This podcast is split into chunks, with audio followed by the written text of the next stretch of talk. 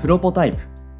この番組は音声編集システムへの100の新機能リリースまでの過程をお届けする開発連動型ポッドキャストになるはずだった番組ですがなぜか開発は一つも進みません気がつけばプロトタイプ開発を得意とするドットの実験レポート的トークに今日も進捗は順調です、えー今日のテーマは AI によるコールセンターというテーマでやっていきたいと思います今ドットとしてはこのテーマどんな風に関わっていらっしゃるんですかえーっとですね、これはあの、あまりクライアント企業の名前とか、詳細までは喋れないテーマではあるんですけど、はいまあ、AI によるコールセンターっていうのの開発に一部携わっています。ほうほうほうほうで、あの、そうですね、例えば、宅配業者のうん再配達はい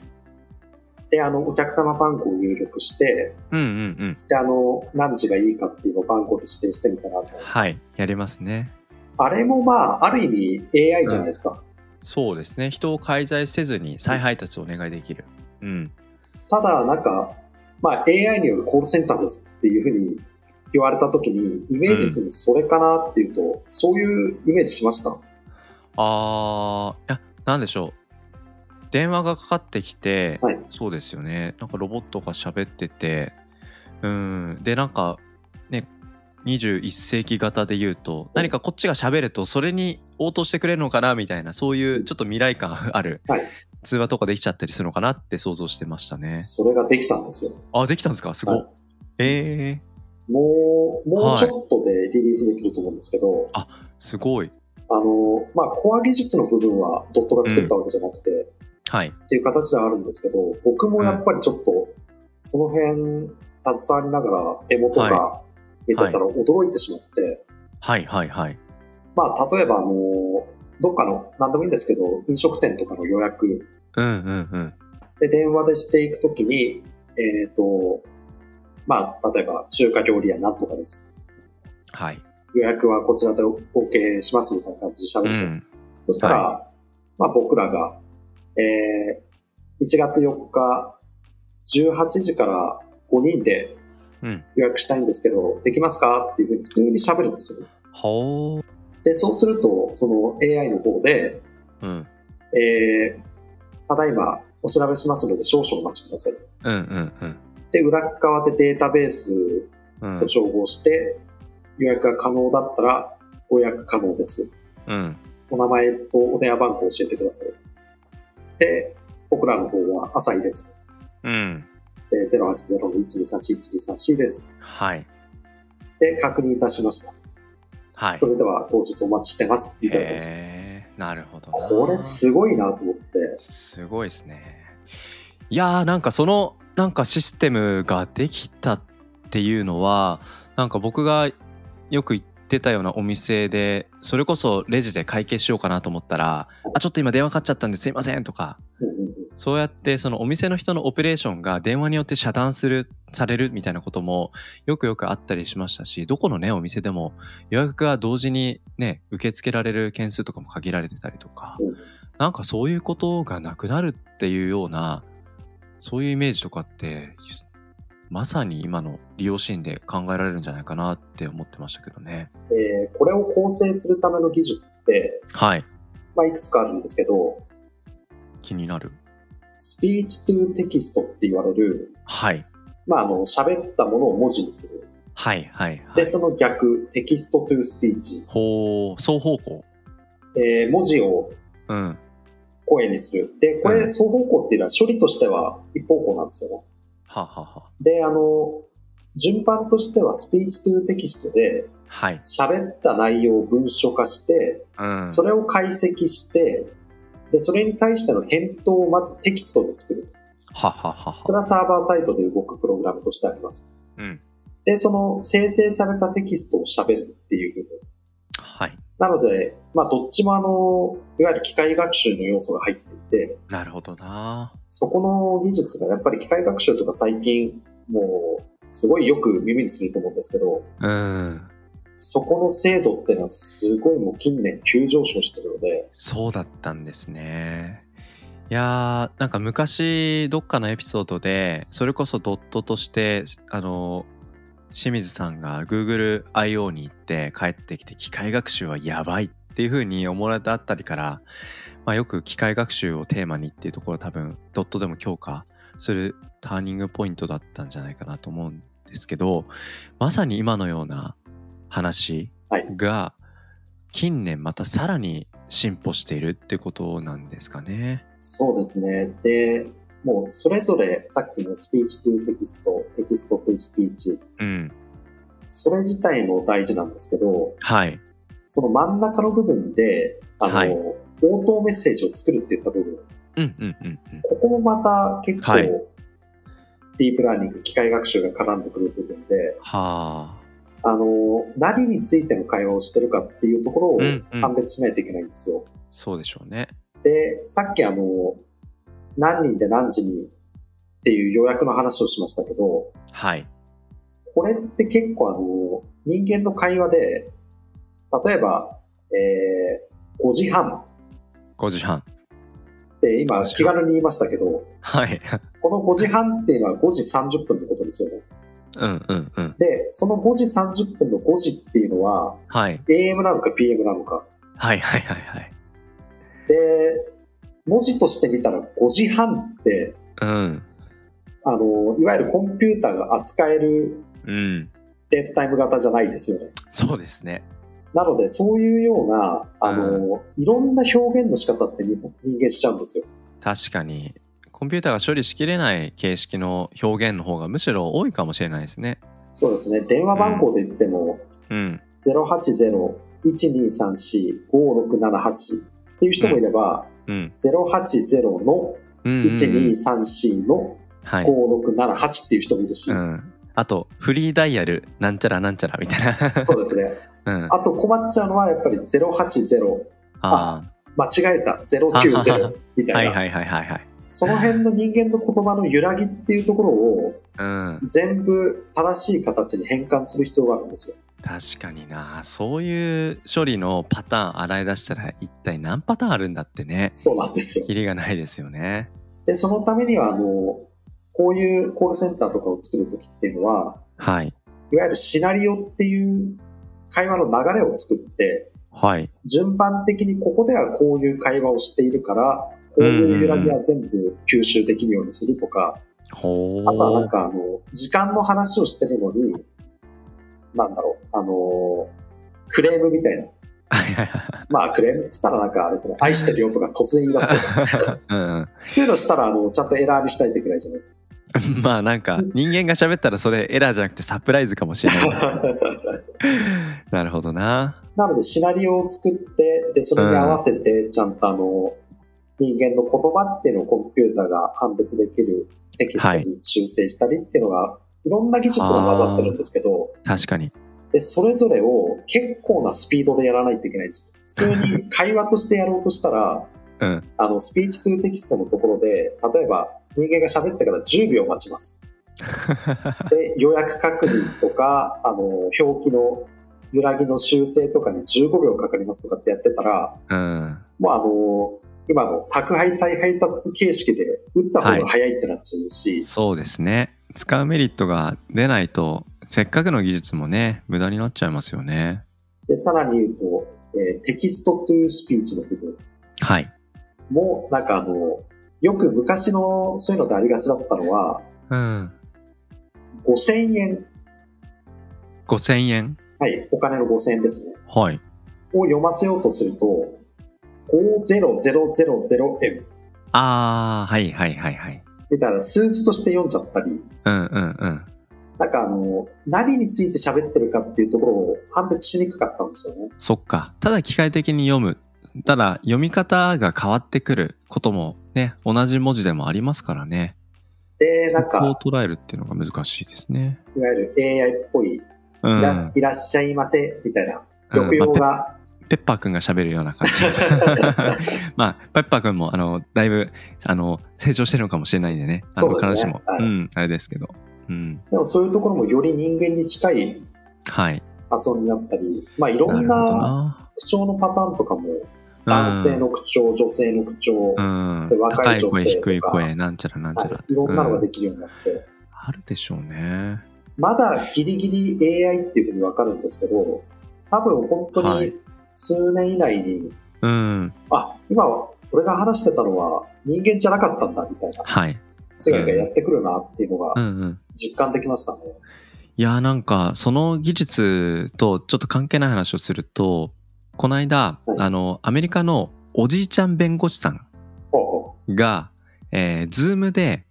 裁判じゃないと思うんですけど、なんか大事なあのまあ話をする場で、うんえっ、となんか捜査が手元誤って自分にバーチャルバーチャル背景じゃなくて何ですかうあのね、猫の顔になってあそうそうそうそうそうそうビデオフィルターか、はいあれがかかっちゃいましたみたいあれ、なんか、な、うん、ちょっと笑っちゃいましたね。笑っちゃいましたね。で、大事な話をするんだけど、本人確認ができないから、ちょっと、あの、なんとかしてくれ。いや、でも、あの、いや今猫の顔してるんだけど、なんか、私は何々で、みたいな、あの、確かに私だ、みたいなことを言ってるんですけど、あのビデオフィルターは見た目はい。で本人じゃなくても、あたかも本人かのようなうんことが、この先、えーこういうオンラインの、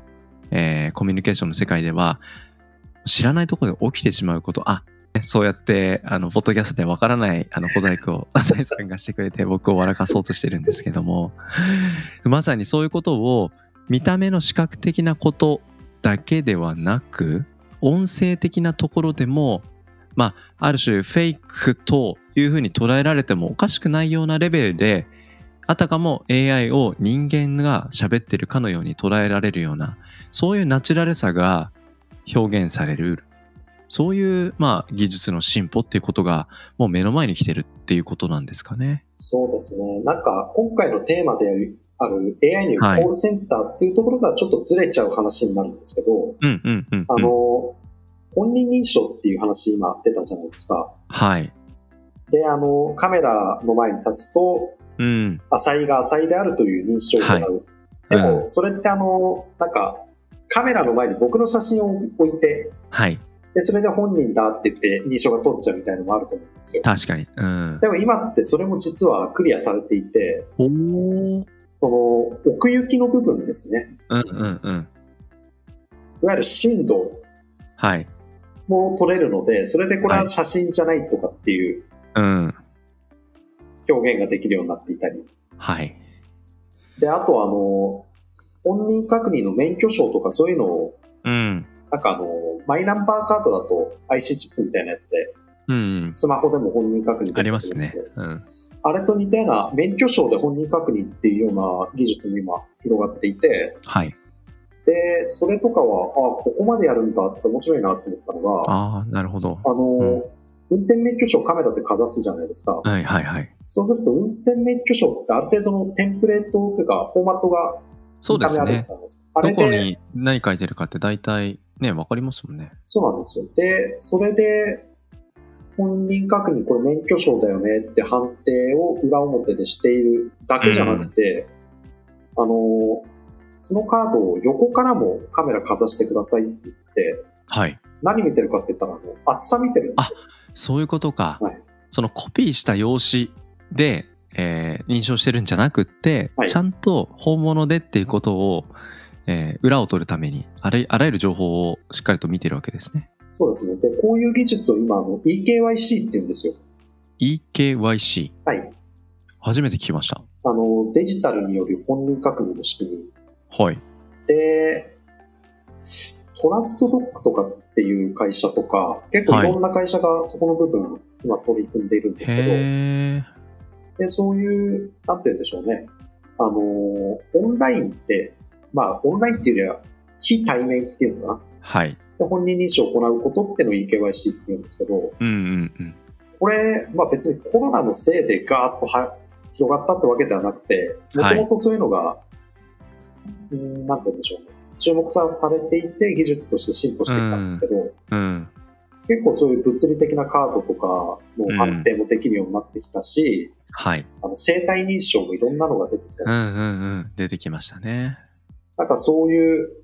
当人認証、身元確認っていうのが、うん。技術としてもなかなか今、トレンドとして熱くなってますね。なるほどな。うん。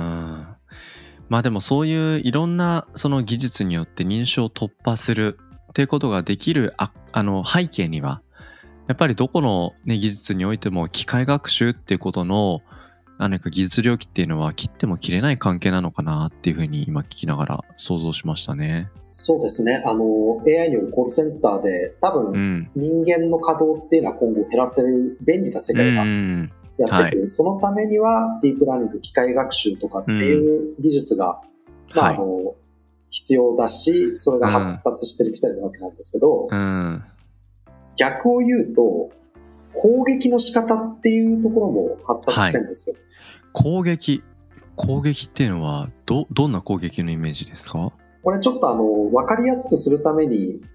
多少そうじゃないっていう説明をするんですけど、はい。そし粗きさんの、うん。まあ何でもいいです、あの、使ってるサービスの ID とパスワードをはいはい。考えるときに、今までだったらその、8桁総当たり、9桁総当たりみたいな感じでああ。やってたところを、うん。このサービスを粗品家が使っているぞと。うんうん。で、こいつは、こいつの持ってるメールアドレスはこれで、こいつが使いそうなパスワードっていうのはこういうやつだからっていう、そこのパスワードの推測を AI がして、なるほど。で、それで行ってったら、うん。あの、例えば、まあ、これは別に AI 関係ない話になっちゃうんですけど、Google のやつで、そしたきさんうのん ID とパスワード分かったぞと。はい。こいつ多分他のサイトでも使いましてるだろうみうたいなん感うじんで。うんうん。とか、一部分が何か命名規則がありそうな、そういうパスワードの付け方してそうだぞと。そうですね。なんうかんそういうような、要するに AI で便利になった反面、AI でサイバー攻撃の仕方もうどんどん。んうん、発展してってるので、なるほどな。これのバランスがうん。攻撃の方に大きく崩れたとき、うん。人類はどうなってしまうのか。いやーでもね、その今個人の話を、まあ想像しながら話聞いてましたけど、一方でね、そのいろんな国と国との間の中でサイバー攻撃を受けた。あの国はサイバー攻撃をどこどこに仕掛けてるぞとか、なんかそういうことって国の機密情報を手に入れることによって国家の存続にまでね、いきなり話が飛躍するのはどうかなと思うものの、なんかそういうことに影響しうるような話っていう意味で言うと、うん、攻撃っていう物理的な攻撃ではない、えーサイバー的な攻撃うん、ここの能力がぐんと高まった暁に一体何が起きるのか、これは非常に、えー恐ろしいはいことを想像してしまうなっていうふうに改めて思いますよね。そう最後に AI によるコールセンターっていうところに絡めて話すと、はい。あの、今予約の時に、あ、僕は人間と話してなかったんだっていうような体験が生まれるっていうような話をちょろっと先ほどしたと思うんですけど、うん。っていうことはかかってきた電話が人間かどうかもわかんないじゃないですか。っそうですよね。ていうことはですよ、っていうことはその人の知人であるかのような、オレオレ詐欺みたいなことを AI で総当たりになった場合、っいやー、そうですね。ていうような怖い未来うもんちょっとあるかもしれないですね。うんだ気軽に何でしょう人と電話ができなくなるみたいなちょっと逆説的な社会うんなんかそれはうんあんまり想像したくない感じだったりしますからねやっぱりこういうテクノロジーの進歩というのはいつの時代もうんなんか性善説を期待したいしでも一方でそうじゃないっていうところに対してきちんと、えー備えていかなければいけないうん、なんかこの領域でも改めてその両側面感じさせられますね。はい。なので、このポッドキャストを聞いてる皆さんはですね、あの、はいネットも通じてない、電、電気もない、電話もない、あの、無人島に移住されるっていうことを僕は強くお勧めします。そうですね。まあ、浅井さんの 小山移住みたいなところは、まだまだレベルがちょっと水準がもう、高くないっていうことなので、い今後の浅井さんにも期待したいと思います。はい、今日は AI によるコールセンターのお話をしました。ありがとうございました。ありがとうございました。